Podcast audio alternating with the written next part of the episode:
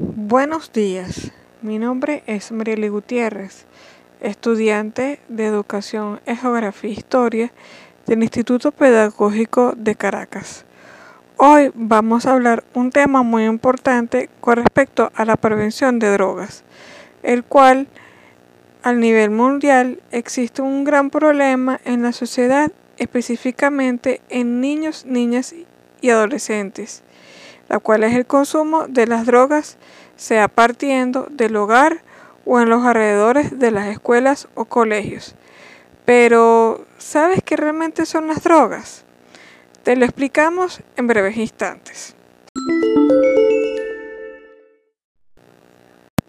Las drogas son sustancias que se utilizan con la intención de actuar sobre el sistema nervioso, con la finalidad de potenciar el desarrollo físico intelectual sea para ciertos deportistas o para personas que necesitan rendir más energía durante el día, así como de alterar el estado de ánimo de diferentes maneras, sea triste, eufórico, agresivo o de manera tranquila.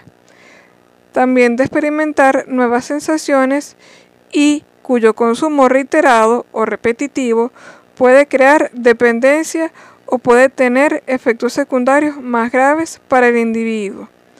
Es por ello que los docentes, padres y representantes debemos ser vigilantes de la salud y seguridad de los hijos y estudiantes, tanto dentro como fuera de los hogares, aulas de clase y colegios.